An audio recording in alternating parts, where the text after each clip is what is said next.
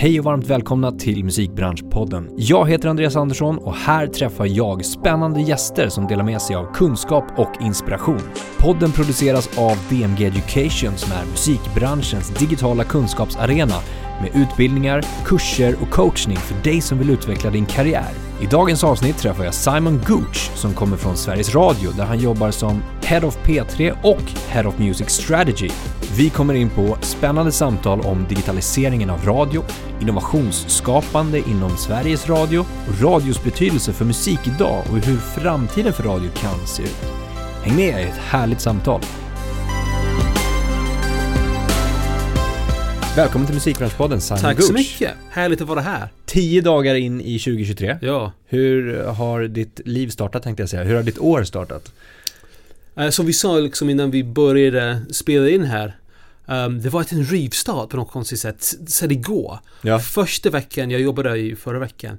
Första veckan var ganska lugnt. Jag fick skriva mycket. Lyssna mycket. Skriva mycket Och, mail? Alltså, nej, nej, nej. Så liksom uppdrag om um, eh, så utvecklingsprojekt för Ah, okej. radioprogram vi ska göra under året. Liksom. Ja, ja. Ehm, och lyssna mycket på eh, sändningar vi hade gjort i slutet på året och sådär. Och, ehm, och sen kom typ alla, känns det som, tillbaka igår. Mm. Och eh, det är... Ja.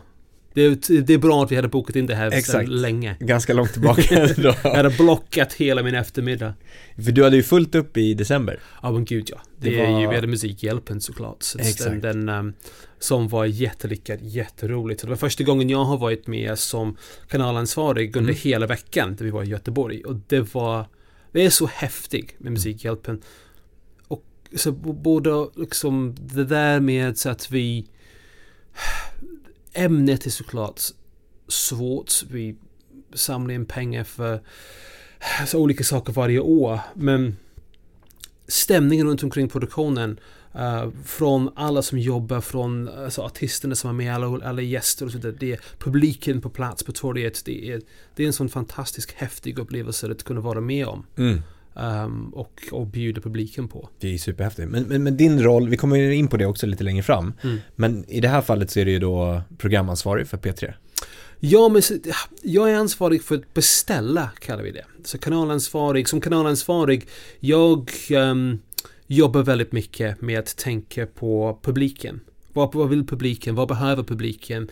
Hur gör vi eh, radio som kompletterar det som hörs i övrigt, som har, tar upp olika ämnen och ehm, och sen är det olika redaktioner och produktionsbolag som gör själva programmen. In, innehållet Ja. liksom. Ja, precis.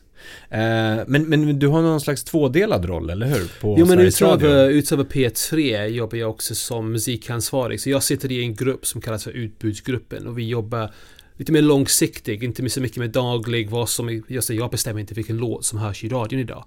Eh, och sådana saker. Um, eller vilka ämnen vi pratar om. Utan jag, jag tänker mer långsiktig på så här, tre till fem års horisont eller nästa år kanske.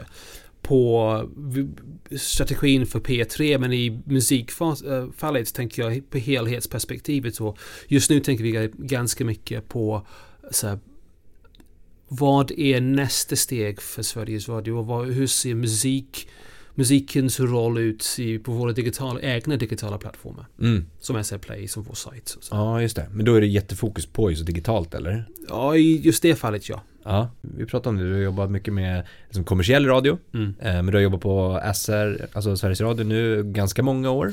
Ja, men jag kom in på... eh, så jag jobbade med lite ol- olika startups och med... Um, jag har alltid varit fascinerad av um, så transformation från en traditionell affär till um, uh, någonting nytt Mm. inom, inom det digitala. Jag tror att jag blev fångad av digitaliseringsmöjligheter när jag insåg att uh, jag kunde få koll på resultaten på mitt fotbollslag Norwich City um, via internet snabbare än vad jag i, i Sverige. Snabbare än vad jag kunde eh, när jag flyttade ner till London innan man hade fast uppkoppling och så vidare. Då jag var tvungen att antingen lyssna på radio vid en viss tid Mm. eller kolla på text-tv eller gå ner till um, um, affären för att köpa kvällstidningen som hade matchreport i sig. Mm. Och man kunde bara trycka fram matchreporten och få en känsla och sen så småningom börja lyssna på alltså, um, sändningarna från den lokala radiokanalen i Norfolk som uh, man inte fick i London via FM. Exakt. Då, okej, okay, det hände någonting här. Och sen, ungefär i samma veva kom hela explosionen med Napster. Mm. Och plötsligt blev hela världens musik, den här Celestial Jukebox-idén, blev um, en verklighet. Och så de två saker tillsammans blev liksom, okej okay, det här måste jag jobba med Mm. och fokusera på. Mm. Och ja, på den vägen har det varit. Okej. någonstans. Så eh, då har ju digitaliseringsintresset också varit röd tråd egentligen, eller? Det kanske man kan säga, ja. Eh, Teknologi, du ja, är men jag intresserad är, av AI. Ja, jag är väldigt tekniknördig och intresserad, ja. Och musiken då? Ja, Ja. alltså det, när man kan ha de där två saker som uh, kopplar i varandra, då är Ja. jag... Det är my, my sweet spot liksom. Har du, är, du, är du där nu? Är du liksom på den, the, the, the sweet spot när du kan liksom kombinera musiken, musikintresset med teknologin? Eller är det mer eh, strategi? Så här, Jag, jag tror att allt med, med, som, det är intressant det du säger strategi. För med åren tror jag, med erfarenhet, um, har jag blivit allt mer intresserad av varför. Av strategin, av um, att så just nu har jag den roligaste jobb jag någonsin haft i hela mitt liv. Så att, um, så att, så, men den har inte så mycket med att just digitalisering att göra just för tillfället. Nej, nej. Um, jag är ju ansvarig för en linjär radiokanal. Ja. Så the, last surviving traditional media kanske, om du vill. Men, ehm, men å andra sidan, möjligheterna med att ta lyssnare från att lyssna via FM till att konsumera linjär radio via digitala plattformar och hur vi kan utveckla vad linjär radio är, vad live är i en digital kontext. är Exakt. superspännande. Mm, mm, Ta- hela Musikhjälpen Mm. som um, en sorts prov på det. Att man gör en radiosändning som man sen sänder i SVT Play. Som man bildsätter, som man lägger upp en rad av rödrutan som har lyssnare som tar kontakt med um, programmet genom um, olika kanaler med den Duo-appen och så vidare. Det är, där har man någon sorts interaktivitet, någonting som händer i nuet. Mm. Som är kopplat till musik som jag tycker är superspännande. mm. Men, men eh, det där jag tycker är intressant det här med innovation som du säger, att skala av för att skapa innovation också på något sätt, eller för att skapa utveckling.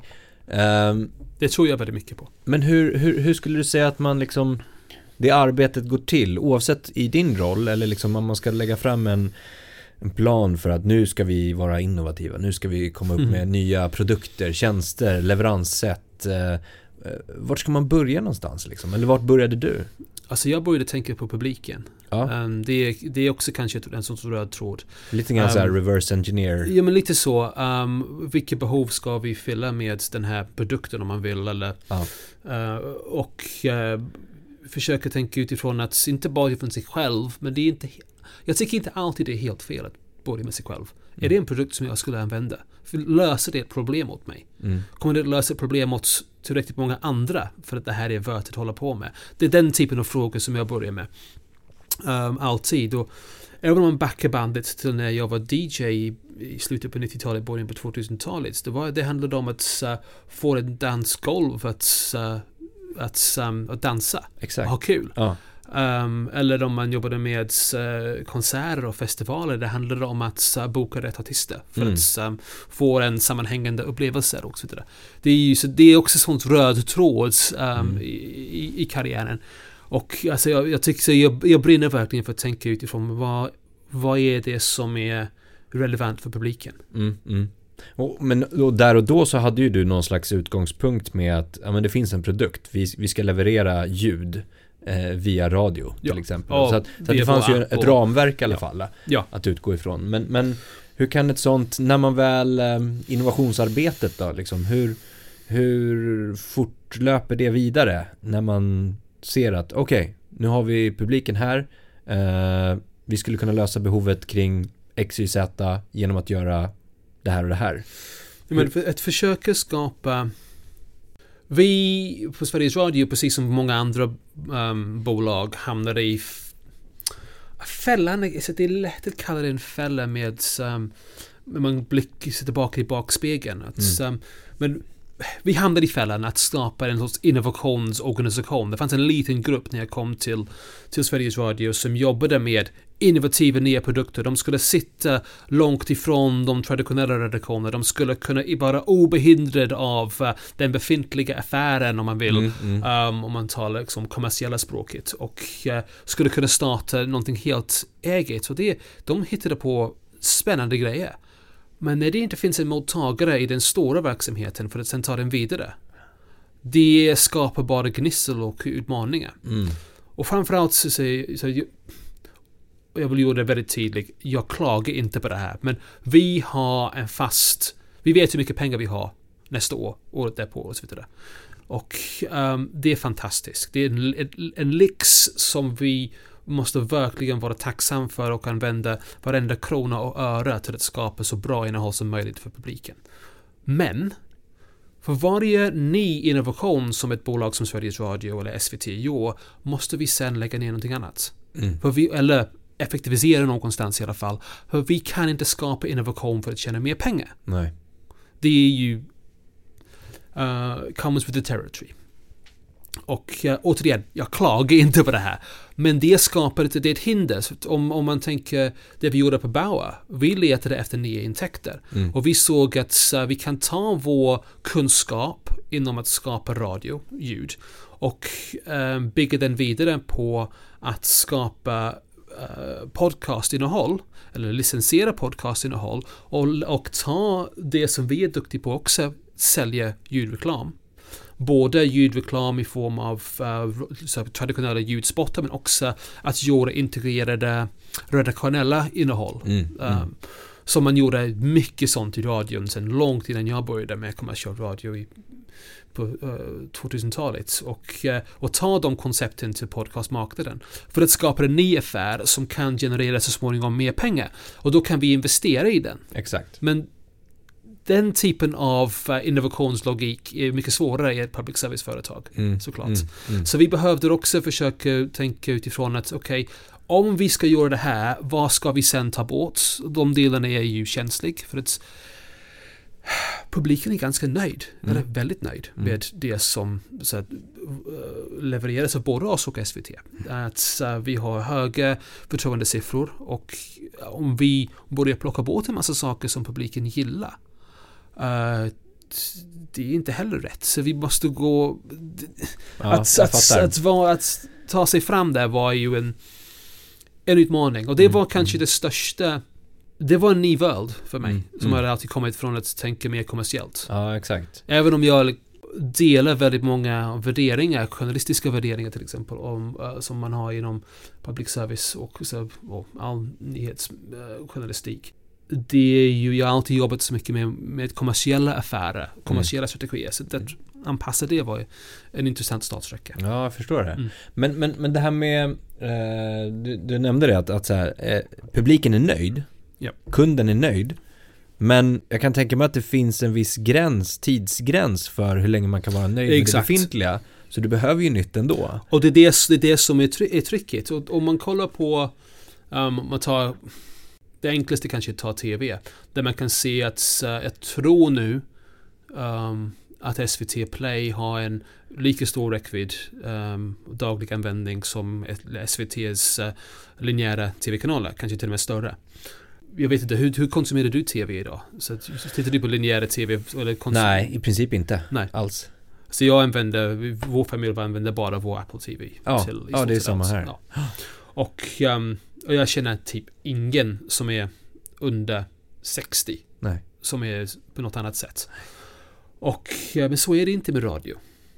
Det är ju, den linjära radiolyssningen är fortfarande skyhög. Podcasten Mm. växer vid, vid sidan av, men den, vi kan se en liten tapp i uh, total radiolyssning på senaste, men, men det är inte den här um, drastiska förändringen Nej, nej. I alla fall inte har varit det hittills. Så att för vår del har det varit tricket att försöka bibehålla den där nöjda publiken som finns där samtidigt som man um, ska uh, utveckla någonting nytt. Exakt. Och det, det är the innovators dilemma vad man vill Jag listade på uh, några som förutspådde att Google kommer få det kämpigt Mm. i år. Mm. Utifrån, um, återigen tillbaka till um, uh, chats uh, Chat AI. Ja. Att, uh, hur den, um, den integrationen med Microsoft Bing plattform, sökmotor kommer att leverera helt en sök, sökresultat som fungerar på ett helt annat sätt. Mm. Ett svar direkt istället för en massa sökresultat. Vilket underminerar hela Googles ehm, um, sökmotoraffär. Nu är jag kanske inte tillräckligt väl insatt för att se om det här kommer att bli en stor förändring men motivationen för Google att förändra deras affär Ja, den är inte jättestor. Nej. Så medan Microsoft som har en eh, i stort sett obefintlig position i sökvägen idag kanske har en helt annan motivation. Så det, det gäller också att spana in varifrån konkurrensen kommer. Mm. Och eh, jag betvivlar inte att Google har en plan. Men eh, det gäller att eh, vi också har en plan för hur vi tänker. Under hösten 2022 så, så var ju du med i en panel som jag modererade. Ja, Eh, som handlade om på. Guldöret eller på. Radiodagen. Exakt. Eller, mm, Ehm, Radiopoddagen vi pratade ganska kort för vi var väldigt många i panelen. Ja, så det blev små inflik, men just så här, radios betydelse Ja. kom vi in på, lyssningsbeteenden, konsumtionsbeteenden eh, och också det här med, med att, alltså personaliseringen, eller personalized Ja. eh, lyssning, eh, som, som är väldigt drivande för ehm, alltså streamingen. Mm. Och jag tror att det var Robert Selberg som sa lean in och lean back eh, lyssning. Det är ett generellt eh, begrepp eller? Inom, ja, ja, inom radio. ja men i, alltså, jag tror att um, den finns i all, all ljud liksom att um, Generellt sett om man tänker på en podcast det är oftast att man konsumerar den med hörlurar på. Man har en helt annan um, uh, Man listar själv, inte med andra runt omkring. Och eh, när det gäller radio, det är allt oftare någonting som är på tillsammans med andra Mm. eh, i bilen med um, eh, ens partner, barn i baksätet eller vilket det nu kan vara, eller på en arbetsplats tillsammans med andra. Eh, så det, och det, det är liksom även en bakgrundsfunktion, så med ja, lean back, så Mm, lean exakt. in. Eh, och jag tror att en musikstreamingtjänst har båda funktioner. Mm. På samma sätt som vi har båda funktioner i vår app. Det är Mm. linjär radio som är mer lean back och uh, poddar som är mycket mer uh, lean in. Mm. Så att vi försöker tillfredsställa de behoven på olika sätt. Exakt. Och det är ju en del av den förändringen vi gjort med P3 där vi Mm. har jobbat mycket med att försöka tänka utifrån de olika drivkrafterna kring när man listar på en linjär radiokanal eller när man väljer en podcast. Och särskilja dem och sen berika den linjära radion med innehåll från våra poddar. Så snarare än att vi sänder ett helt avsnitt av P3 Krim i linjär radio. För den är mycket bättre att konsumera on demand. Mm. Det du själv vill. Vi tar eh, in journalisterna som gör P3 Krim för att göra ett insikt tillsammans med Morgonpasset. För att prata om veckans aktuella ämne som kommer att tas upp i podden. Mm. Mm. Vi, och vi gjorde det med många av våra olika poddar för att använda det innehållet på ett mer naturligt sätt som en del av den linjära radion. Mm. Så, att, så att, att, hitta, att hitta innehåll, placera ut innehåll på rätt sätt, på rätt plattform för olika beteenden har varit jätteviktig. Mm. Och musikens betydelse här då? Om, om man tittar Mm. på, inte vet jag, men spår framåt. Tror du att den kommer tappa i betydelse?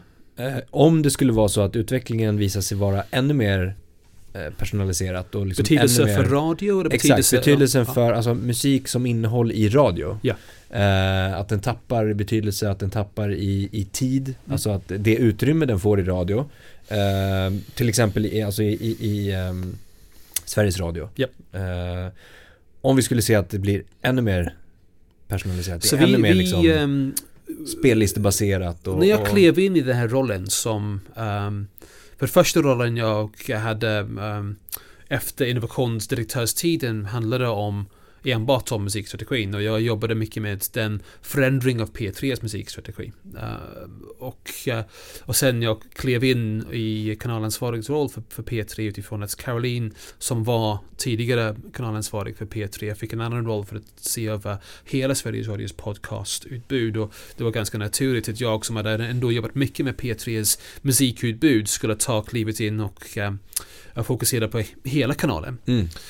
Men uh, tillbaka till din fråga där med um, musikens betydelse. När jag började med den här musikstrategirollen. Uh, en stor fråga vi ställde var varför spelar vi musik i våra radiokanaler? Ja. Behövs det fortfarande? Exakt.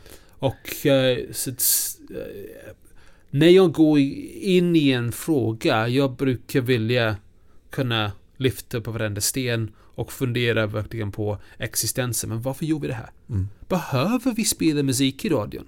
När, som precis som du är inne på, allting är så personaliserat idag. Jag, jag kan få min um, release radar varje fredag, jag får New Music Friday varje fredag. Det finns ett oändligt många spellistor nu som är allt mer personaliserat i sig, där det finns en del låtar som är för alla och sen det sprängs in olika låtar som bygger just på mina preferenser och så vidare och så vidare. Och så, vidare. Mm.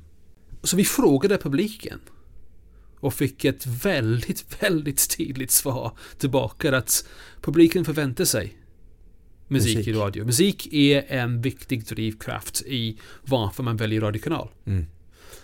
Även i P1s fall, som vi vi spelar bara musik i P1 egentligen under sommar och vinter i P1 eller när vi bevakar musik i kulturprogram och så vidare. Men det är också ett aktivt val att välja att lyssna på tal, inte Mm. musik. Mm. Men och jag tror att det här gäller för all radio, inte bara Sveriges Radio utan all kommersiell radio. Musik är ju superviktig fortfarande. Mm.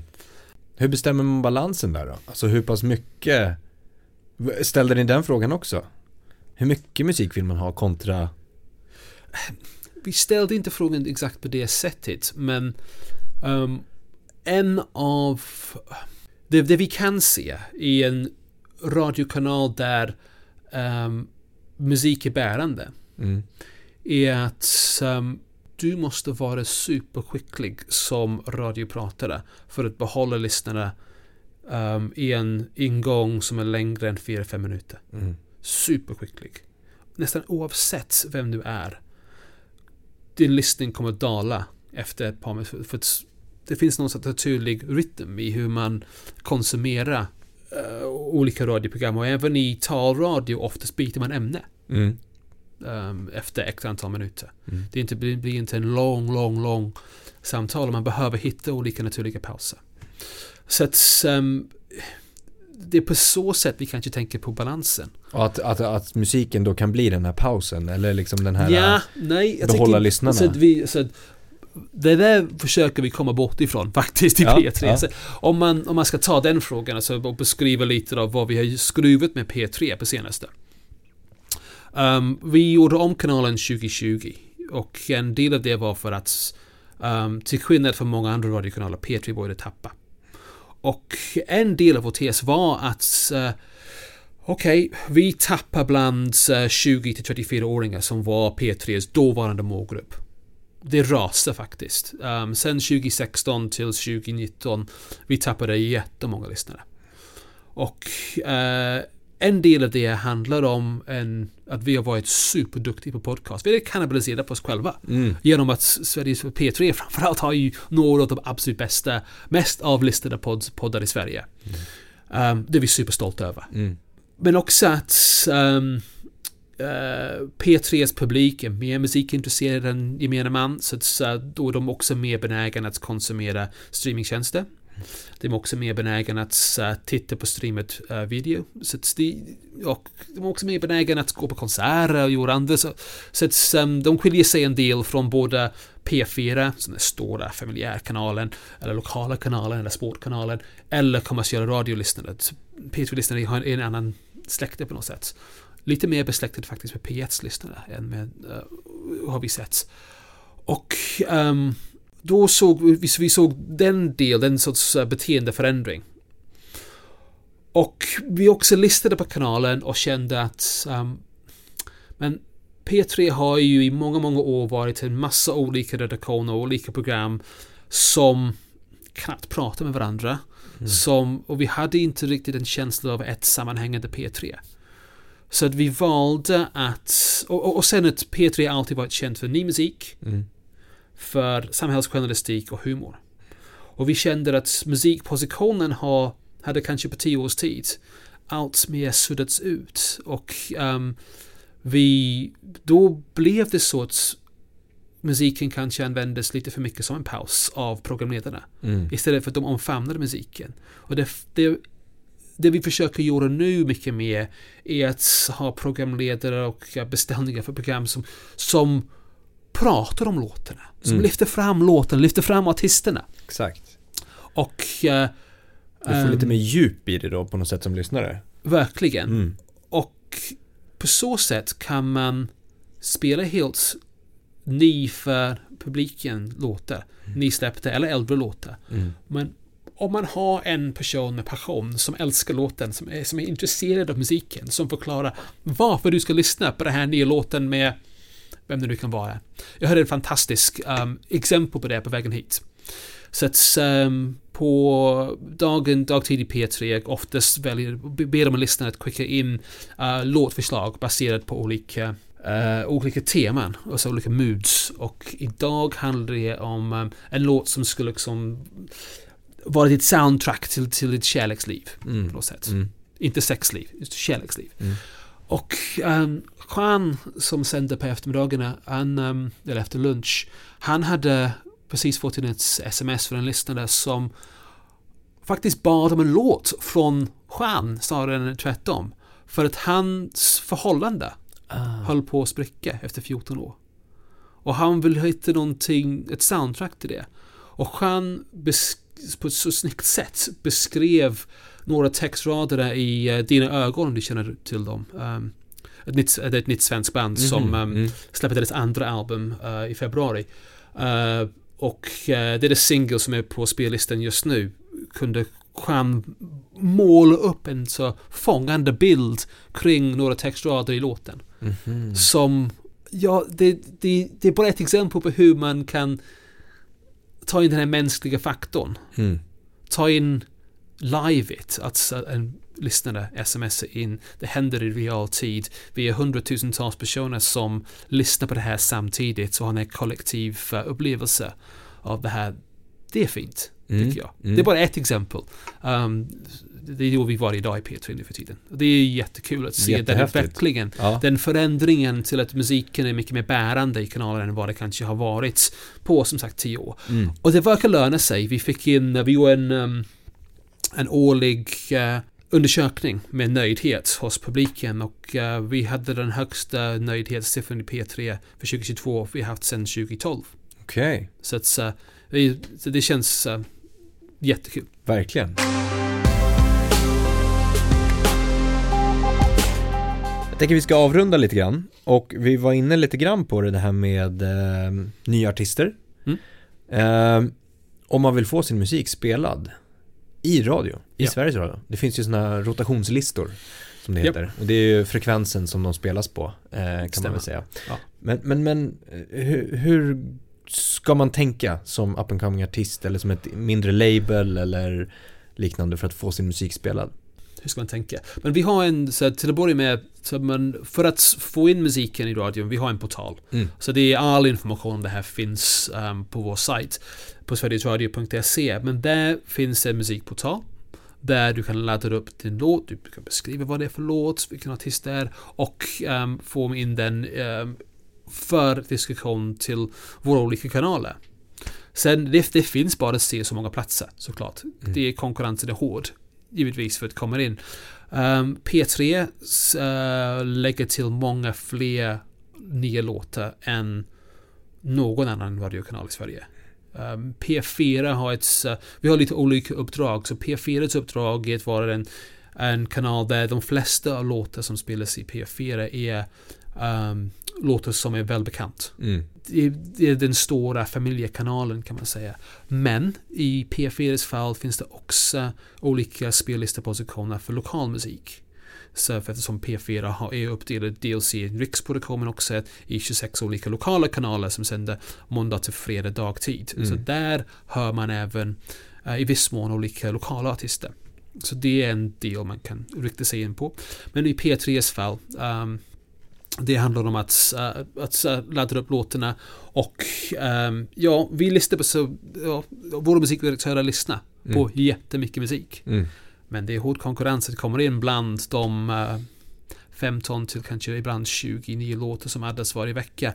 Um, vi, det brukar vara, vi brukar säga att um, ungefär 40% av musiken vi spelar i um, våra kanaler är svensk. Det brukar landa högre än så. Det är Mm. inte svårt idag att hitta bra svensk musik direkt. Mm. Men givetvis finns det en stor konkurrens med uh, de internationella artister också som vi både vill spela för publiken men också utifrån att um, det finns också en massa mer helt nya talanger från andra länder vi också vill, um, vill spela. Så Ja. att, um, ja.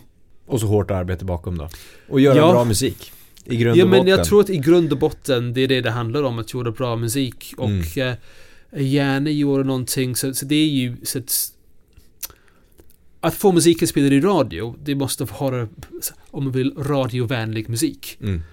Långa låtar som är så här 12 minuter lång. Mm, Mm. ain't gonna happen, sorry. Och eh, för att få, få rotation på listorna som du är inne på, för att få spelningar dagtid, ehm, det är ju... ehm, det behöver, man behöver tänka på att göra låtar som kan nå ut till en lite bredare publik på det Mm. sättet kanske. Mm. Men eh, sen vi har kvällsprogrammet som jag nämnde. De har ett uppdrag att spela i alla olika musikstilar. Ehm, ehm, musik som man kanske inte hade vågat spela dagtid. Mm. Som så småningom kanske hittar, blir ett, ett sound som tar sig in mer bland en större publik. Exakt. Simon, stort, stort tack för att du kom förbi och ville snacka lite. Tack så mycket. Jättestort tack för att du har lyssnat på podden idag. Det uppskattas verkligen. Kom ihåg att följa, stjärnmarkera, gilla, dela, kommentera för att hjälpa till att sprida kunskapen i musikbranschen. Vi vill också jättegärna höra från dig. Vilka utmaningar står du inför? Vad tycker du är svårt? Vad tycker du är lätt? Vad vill du höra? Vad vill du veta? Vad vill du lära dig? Hör av dig till oss på info at dmgeducation.se. Tack för idag och ha en fortsatt härlig dag.